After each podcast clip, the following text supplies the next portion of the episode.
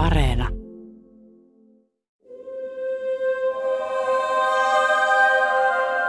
Enkidu makaa tuskissaan. Mahtavan soturin voimat ovat ehtyneet kirouksen aiheuttaman sairauden kalvamana. Viimeisillä voimillaan Enkidu kutsuu ystävänsä ja taistelutoverinsa kuningas Gilgameshin luokseen. Gilgamesh ei ole tavallinen mies, kuten Enkidu, vaan täydellinen ihminen, puoli Jumala. Mutta edes hän ei voi auttaa Enkidua. Enkidu, kerran niin vahva, ettei edes Gilgamesh voittanut häntä kaksinkamppailussa, on nyt hauras ja kuolemaisillaan. Hän itkee kohtaloaan. Sankari kuoleman sijaan hän riutuisi pois taudin kourissa. Ja niin Enkidu kuolee. Syvä suru murtaa Kilkameshin, ja hän alkaa pelätä myös omaa kuolemaansa. Toverini, jota rakastin, on muuttunut saveksi. Enkidu, jota rakastin, on muuttunut saveksi. Enkö minäkin hänen laillaan mene vuoteeseeni, nousematta enää koskaan, enää milloinkaan? Ja niin Kilkames päättää lähteä etsimään ikuista elämää, ja se matka vie hänet hurjiin seikkailuihin maailman ääriin. Moi, mä olen Henry Tikkanen Yle Tieteestä ja sä kuuntelet Tiedetrippi-podcastia. Edellä kerroin oman mukaelmani historian vanhimmasta epoksesta, Kilkameshista. Tarina on peräisin kaukaisesta menneisyydestä. Sitä kerrottiin jo yli 3000 vuotta sitten sammuneella sumerin kielellä, joka on maailman vanhin kieli, josta on säilynyt kirjoitettua tekstiä. Sumerin kielisukulaisia ei tunneta, eikä sen rakennetta vieläkään täysin ymmärretä. Gilgameshin epos on osoitus siitä, mikä meitä ihmisiä on aina kalvanut kaikista eniten. Kuolema. Ikuista elämää etsittiin jo tuhansia vuosia sitten, eikä se tavoite ole muuttunut mihinkään tähän päivään mennessä. Ero on kuitenkin se, että nykyään keinot ovat kehittyneitä. Jopa niin kehittyneitä, että Metusela Foundation-nimisen elämän pidentämiseen tähtävän järjestön perustaja Aubrey de Grey väittää, että ensimmäinen tuhatvuotiaaksi elävä ihminen on jo syntynyt. Tämän tiedetrippijakson nimi on Ikuiset superolikarkit. Kalifornian piilaaksoon on perustettu viime vuosina useita laboratorioita ja startup-yrityksiä, jotka kehittävät elämän pidentämiseen tähtääviä tekniikoita.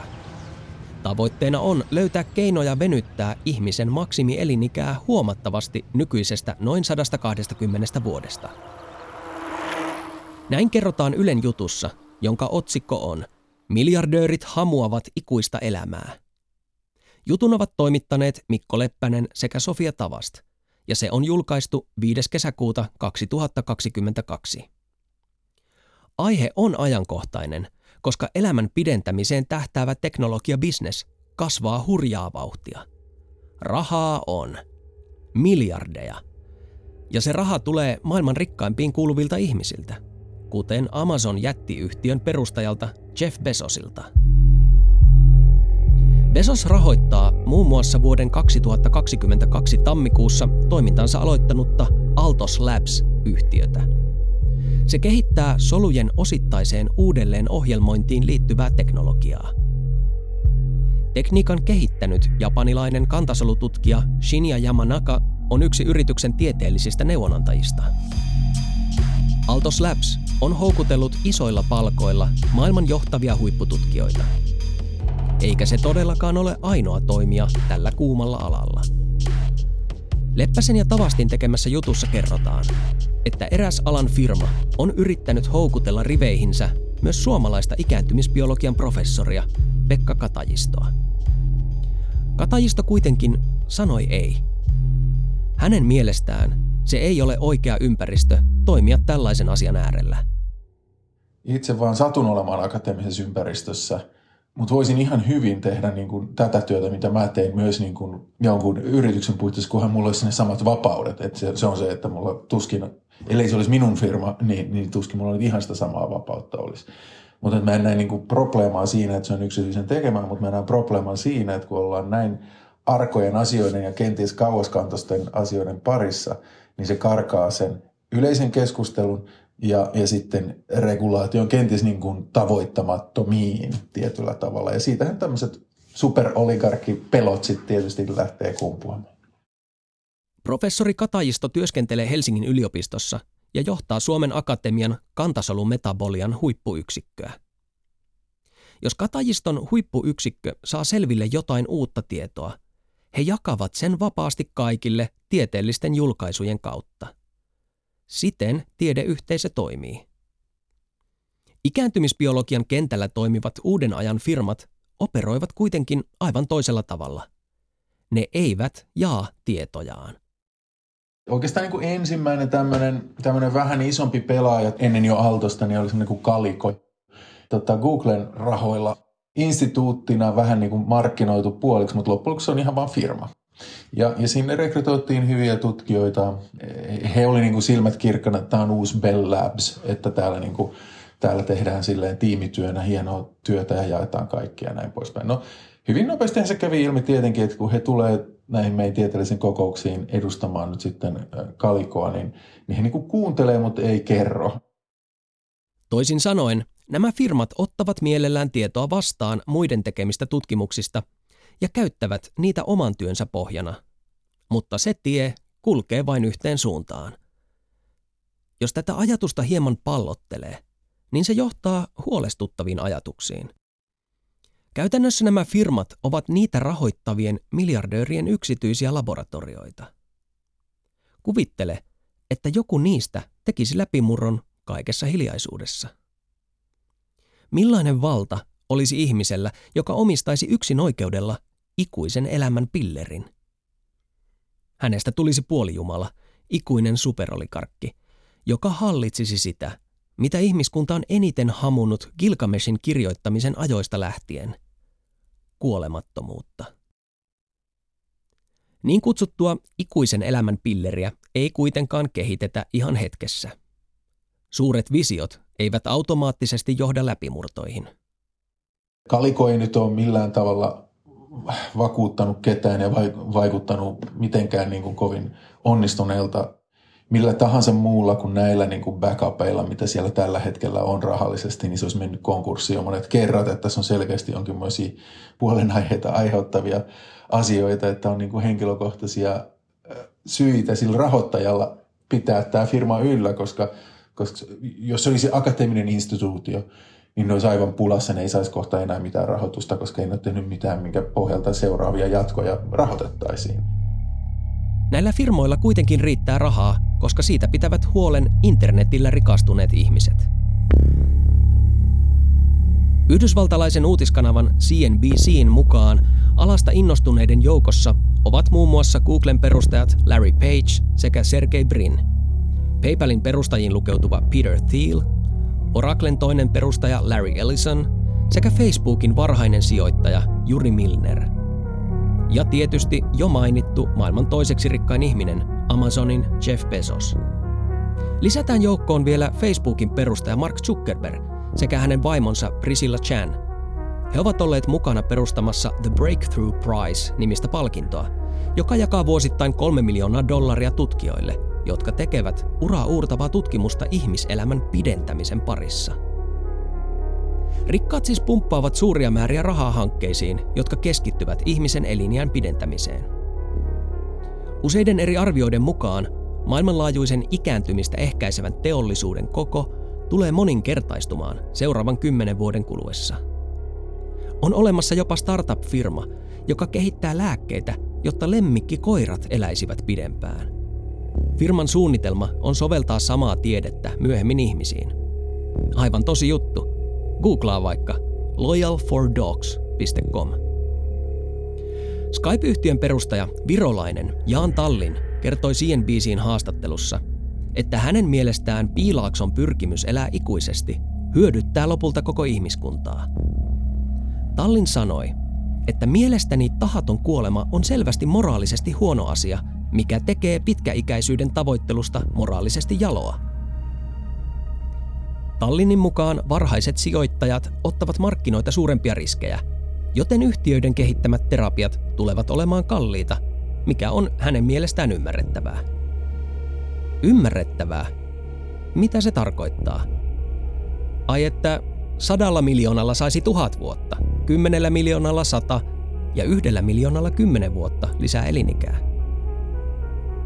Tällä tavalla nimenomaan rakennettaisiin ikuisten superolikarkkien maailma, kuten Altered Carbon tieteiskirjassa ja siitä tehdyssä TV-sarjassa. Altered Carbon, eli suomennettuna muuntohiili, on Richard K. Morganin kirjoittama Skifi-kirja, josta on tehty myös televisiosarja.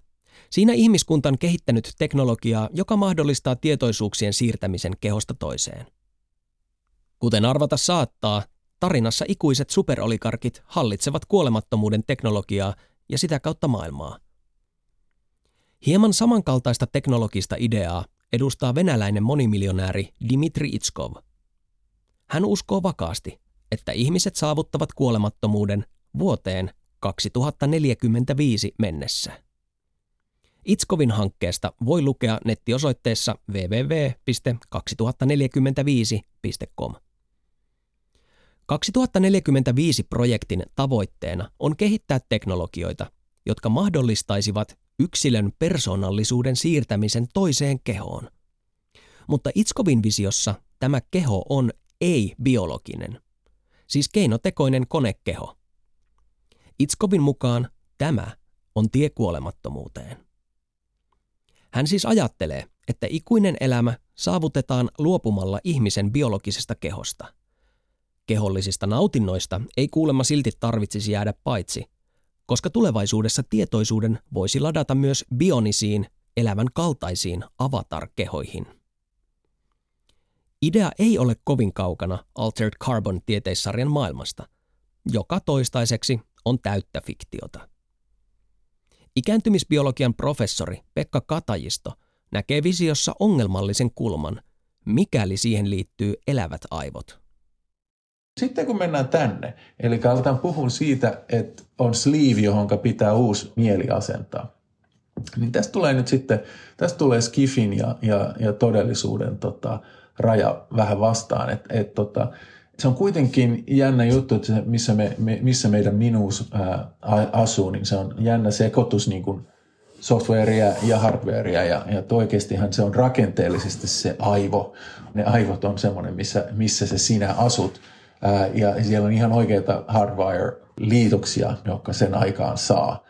Ja aivot uudistuu ihan hillittömän hitaasti. Me voidaan niin kuin todennäköisesti tulevaisuudessa myös sitä lisätä.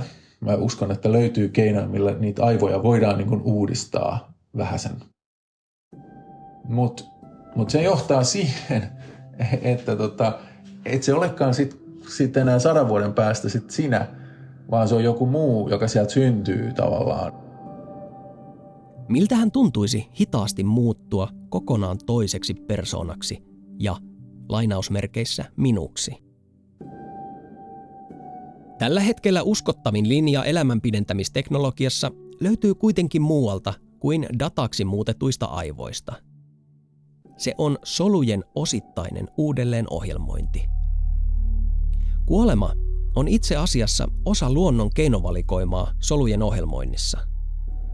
Eliölaji lisääntyy ja edelliset versiot vanhenevat ja häviävät. Muutokset tapahtuvat sukupolvi sukupolvelta luonnonvalinnan paineessa. Nyt ihminen yrittää ohittaa tämän mekanismin pysäyttämällä solujen vanhenemisen ja sitä kautta eliön rapistumisen. Ennen kuin menemme solujen ohjelmointiin, niin pysähdytään hetkeksi. Nyt kun mietimme elämän pidentämistä, niin helposti unohtuu, että osaamme tehdä sitä jo nyt. Eliniän odote on kasvanut jatkuvasti. Väestö ikääntyy, meillä on tällainen tilanne käsissä ja näin. Niin sehän ei ole sen ansiota, että me ollaan opittu vanhenemaan hitaammin, vaan me ollaan onnistuttu pitämään itsemme hengissä yli sellaisten ongelmien, mikä ennen tappoi meidät. Oli paljon tartuntatauteja, jotka tappoi meidät. Oli, oli toki paljon enemmän myöskin väkivaltaisia sotia ja onnettomuuksia. Niistäkin ollaan nykyään aika hyvin, osattu jo karsia monta asiaa pois, mutta sitten, sitten tosissaan nämä perussairaudet, mitä nyt sitten tulee usein ikääntymiseen liittyen, me ollaan aika hyvin keplottelee niin kuin 10, 15, 20 vuotta hengissä asioiden kanssa, jotka ennen saattoi johtaa kuolemaan. Tämä on siis lääketieteen ansiota. On kuitenkin niin, että ihmisen niin kutsuttu maksimi-ikä on noin 120 vuotta, johon erittäin harvat onnekkaat voivat yltää kaiken osuessa kohdalleen. Sitä vanhempia ihmisiä ei tiedetä olleen olemassa. Tämä on nyt sitä juuri sitä niin kuin ykköstason elämän pidennystä ja eliniän odotuksen pidennystä, mitä on tapahtunut meillä koko ajan. Mutta sitten on se aivan toisen levelin asia, jossa kosketaan siihen itse tahtiin, millä tätä solutasolla ja sitten sen koko organismin tasolla, niin sitä ikääntymistä, sitä vanhenemista sitten tapahtuu. Ihmisen elämän aikana soluihin alkaa tulla väistämättä virheitä ja kolhuja. Toiminta heikkenee ja jossain vaiheessa kokonaisuus alkaa pettää. Tätä on ikääntyminen. Solujen uudelleen ohjelmoinnilla pyritään tehostamaan solujen toimintaa. Se on Pekka Katajiston erikoisalaa. Hän johtaa Suomen Akatemian kantasolumetabolian huippuyksikköä. Multa usein kysytään, että no milloinka, milloinka eletään 200 vuotta se on mun mielestä niin huono kysymys ja väärä kysymys, koska siinä vaiheessa, kun eletään 200 vuotta, niin miksi se ei olisi saman tien 500 tai 1000 vuotta, jos se kerran piteni siitä. Se on niin kuin tavallaan ihmisen, joka, joka nyt on ammatikseen sörkkinyt sitä, mitä se ikääntyminen siellä solutasolla on niin mä tiedän kuinka pielessä asiat on siinä 120 tai 190 kohdilla noin niin kuin yleisesti ihmisillä. Jotta me päästäisiin siitä 120 200, niin pitää niin kuin tavallaan oikeasti ymmärtää ja kräkätä se ikääntymisen koodi. Professori Katajiston mukaan se ei ole kuitenkaan vielä lähellä. Ja kolikolla on myös toinen puoli. Syöpä. Olet mahdollisesti kuullut kantasoluista – ne ovat kehomme kudoksia uudistavia soluja, jotka ovat tavallaan ikuisia. Niitä on erilaisia ja ne pystyvät jakaantumaan teoriassa loputtomasti. Kantasoluja käytetään nykyään monenlaisissa kokeellisissa hoidoissa – näitä on nyt sitten niinku tavallaan esimerkiksi nivelrikkoisiin polviin ja muuta niin, niin inisoitu. Ja niistä on koettu olevan aika paljon apua, mutta sitten kun näitä on katsottu, että mitä se on tehnyt, onko se nyt oikeasti rakentanut sinne uutta rustoa sen tuhoutuneen tilalle, niin kuin väitetään, niin vastaus on, että ei. Näillä soluilla ää, vähän niin kuin tuntemattoman mekanismin kautta tuntuu olevan sellainen inflammaatiota pienentävä vaikutus, kun nyt sinne on ruiskutettu. Ja se on se hetkittäinen etu ja fiilis, mikä sitten tulee mutta loppupeleissä siitä ei sitten kuitenkaan ole siihen varsinaiseen vaivaan pitkässä juoksussa sitä apua. Maailmalta löytyy myös epämääräisiä ja hämäriä klinikoita, joissa annetaan kantasoluruiskeita, joiden väitetään hidastavan tai jopa pysäyttävän ikääntymisen. Mutta niinhän se menee. Kun halukkaita ja varakkaita maksajia löytyy, silloin löytyy myös minkä tahansa palvelun tarjoajia.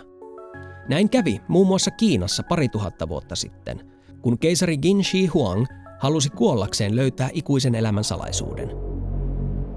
Eräs mystikko nimeltä Shu Fu kertoi tietävänsä salaisten taikasaarien sijainnin, mistä löytyisi kuolemattomuuden eliksiiriä. Keisari maksoi mystikolle ruhtinaallisesti ja varusti laivat matkaan. Mutta niin hän siinä kävi, että Shu Fu ei koskaan palannut reissultaan. Joidenkin lähteiden mukaan mies asettui elelemään Japaniin. Kun palataan nykyaikaan, niin suomalaisessa mediassa uutisoitiin jo vuonna 2014 suomalais-kanadalaisesta kohuliikemiehestä Peter Nykordista ja tämän ottamista kantasoluhoidoista. Nykord oli kertonut BBCn haastattelussa haluavansa elää ikuisesti ja ottaneensa kantasoluhoitoja jo neljän vuoden ajan. Nykord väitti, että Miamin yliopistossa tehdyn tutkimuksen mukaan hänen vanhenemisensa olisi kääntynyt laskuun. Lääketieteen tietämyksen valossa se ei kuitenkaan voi pitää paikkaansa, koska kantasolut eivät toimi sillä tavalla. Eli tässä on nyt semmoinen dilemma, että, että jos ne kantasolut on sellaisia kantasoluja, kun välillä väitettiin, että ne on hyvinkin kykeneviä ne kantasolut, niin jos niitä noin vaan ruiskitaan johonkin, niin jos ne on tämmöisiä oikeasti monikykyisiä kantasoluja, niin ne kasvattaa itse asiassa sinne paikalle semmoisen erikoisen tuumorin, erikoisen kasvaimen kuin teratooma, joka on käytännössä vähän niin kuin alkion kasvu, että sieltä tulee hampaita ja hiuksia ja vaikka mitä siihen kasvaimeen. Eli kun ne on niin monikykeneviä, niin lähtee niin kuin tavallaan sitä, mikä niiden ohjelma on toteuttaa, eli tehdäänpä uusi yksilö. Että mä en niin kuin missään nimessä kannusta ketään, tai siis hyvin jyrkästi kehotan olla menemättä näille kantasoluklinikoille saamaan mitään eläviä soluja kehos, koska niiden, niin kuin mistä ne solut tulee, mikä se niiden solujen identiteetti on, niin se on kyllä, se on kyllä todella arveluttavaa monen näistä kohdalla. Ja siitä syystä tämmöiset ei nyt niin kuin EU-lainsäädännössä esimerkiksi ole sallittuja. Professori Pekka Katajiston mukaan soluterapiat ovat kyllä tulossa, ja ne tulevat olemaan tulevaisuuden arkista lääketiedettä. Mutta se aika ei ole vielä.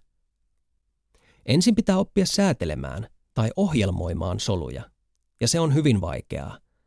Ja tosiaan, kolikon kääntöpuolella on syöpä.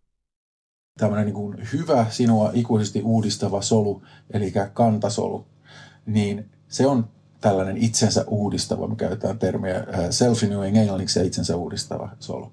Ja niin on se syöpäsolukin. Ja, ja nyt tässä on juuri se ongelma, että kun se on niin kuin valjastettu se itsensä uudistuskyky siellä normaalissa kehossa ja nuoressa kehossa niihin järkeviin toimiin, niin, niin siinä joudutaan jatkuvasti lyömään päälle erittäin tarkkoja tämmöisiä niin kuin rajoitteita siihen, että se pysyy kurissa ja tekee vaan sitä uudistamista, mikä sen kokonaisuuden, sen olennon sinä kannalta on hyödyllistä.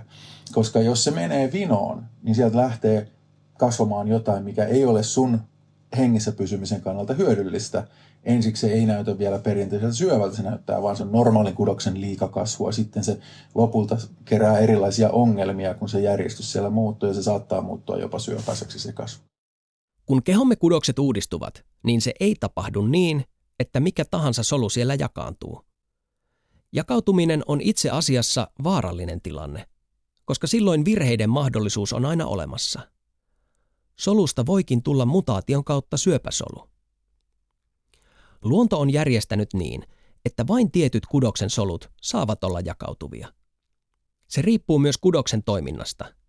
Esimerkiksi veri on täysin kantasolujen uudistamaa, mutta sen korkein hierarkian huippu on luuytimessä kyttävät kantasolut, jotka hyvin harvoin itse jakautuvat. Ne tuottavat tarkoitusta varten apukantasoluja, jotka sitten tuottavat soluja erilaisiin tehtäviin. Mutta kantasolut eivät silti ole diktaattoreita, vaan Katajiston mukaan myös kudos viestii kantasolujen suuntaan, että mitä tarvitaan. Ja nämä kantasolut on oikeastaan meidän tutkimuksen kohteena, koska ne kerran uudistaa sitä kudosta. Eli niiden säätöjä kääntämällä, niiden aktiivisuutta muokkaamalla, niiden suojelevia mekanismeja säätelemällä on niin mahdollisuutta pikkuhiljaa muokata sen koko kudoksen ää, funktiota että jos vanhaan kudokseen tuodaan nuoret kantasolut, niin ne onnistuu sinne tarjoamaan uusia soluja, niin periaatteessa se vanha kudos voidaan muuttaa nuoren kaltaiseksi. Mutta se ei ole ihan yksinkertainen temppu, koska se on justi se, niin kuin mä sanoin tuossa aikaisemmin, että, että se vanha ympäristö yrittää tavallaan vanhentaa ne solut, jotka sinne tuodaan hyvin nopeasti, muuttaa niiden käytöstä ja se on hyvin niin kuin vastusteleva tälle tota, nuorten solujen käytökselle monella tavalla. Pekka Kataiston tutkimusryhmä keskittyy yksittäisiin kudoksiin ja niiden uudistamiseen. Sieltä voi löytyä periaatteita koko eliön iän pidentämiseen, mutta se ei ole varsinaisesti tutkimuksen pointti. Ja niin kuin mä aina sanon, no okei, sitten tämmöinen niin kuin, yllättävä sivuvaikutus näistä hommista saattaisi olla se, että ne saattaa lopulta myöskin vaikuttaa siihen itse elinikään, vaikka me ei niin kuin ikinä sitä tavoiteltaisi. Äh, et meidän tavoite on esimerkiksi siinä, että vanhuksilla olisi hyvät toimivat jalat ja, ja vahvat lihakset reisissä, niin ne pystyy kävelemään mahdollisimman pitkään. Et se on niinku semmoinen tavoite, mikä kuulostaa mun mielestä niinku hyvin, hyvin mukavaa, mukavalla tavalla niinku, äh, so, sopivan kokoiselta tavoitteelta myöskin meille. Tutkimalla lihaksen kantasoluja voi mahdollisesti löytää keinon siihen, miten niitä voisi aktivoida vanhassa kudoksessa – jossa lihaksen uudistaminen ja korjaaminen on iän myötä heikentynyt. Saako lihaksen kantasolut aktivoitua vai pitääkö tai voiko sinne viedä jopa uusia kantasoluja? Oleellista on kuitenkin se, että tässä akateemisen maailman tutkimuksessa keskitytään eri asiaan kuin ihmisen elinikään, kun taas yksityiset alan firmat keskittyvät nimenomaan siihen elinikään – Kuolemattomuuden tavoittelu on ehkäpä ihmismäisin juttu ikinä. Se on esimerkiksi uskontojen peruskivi.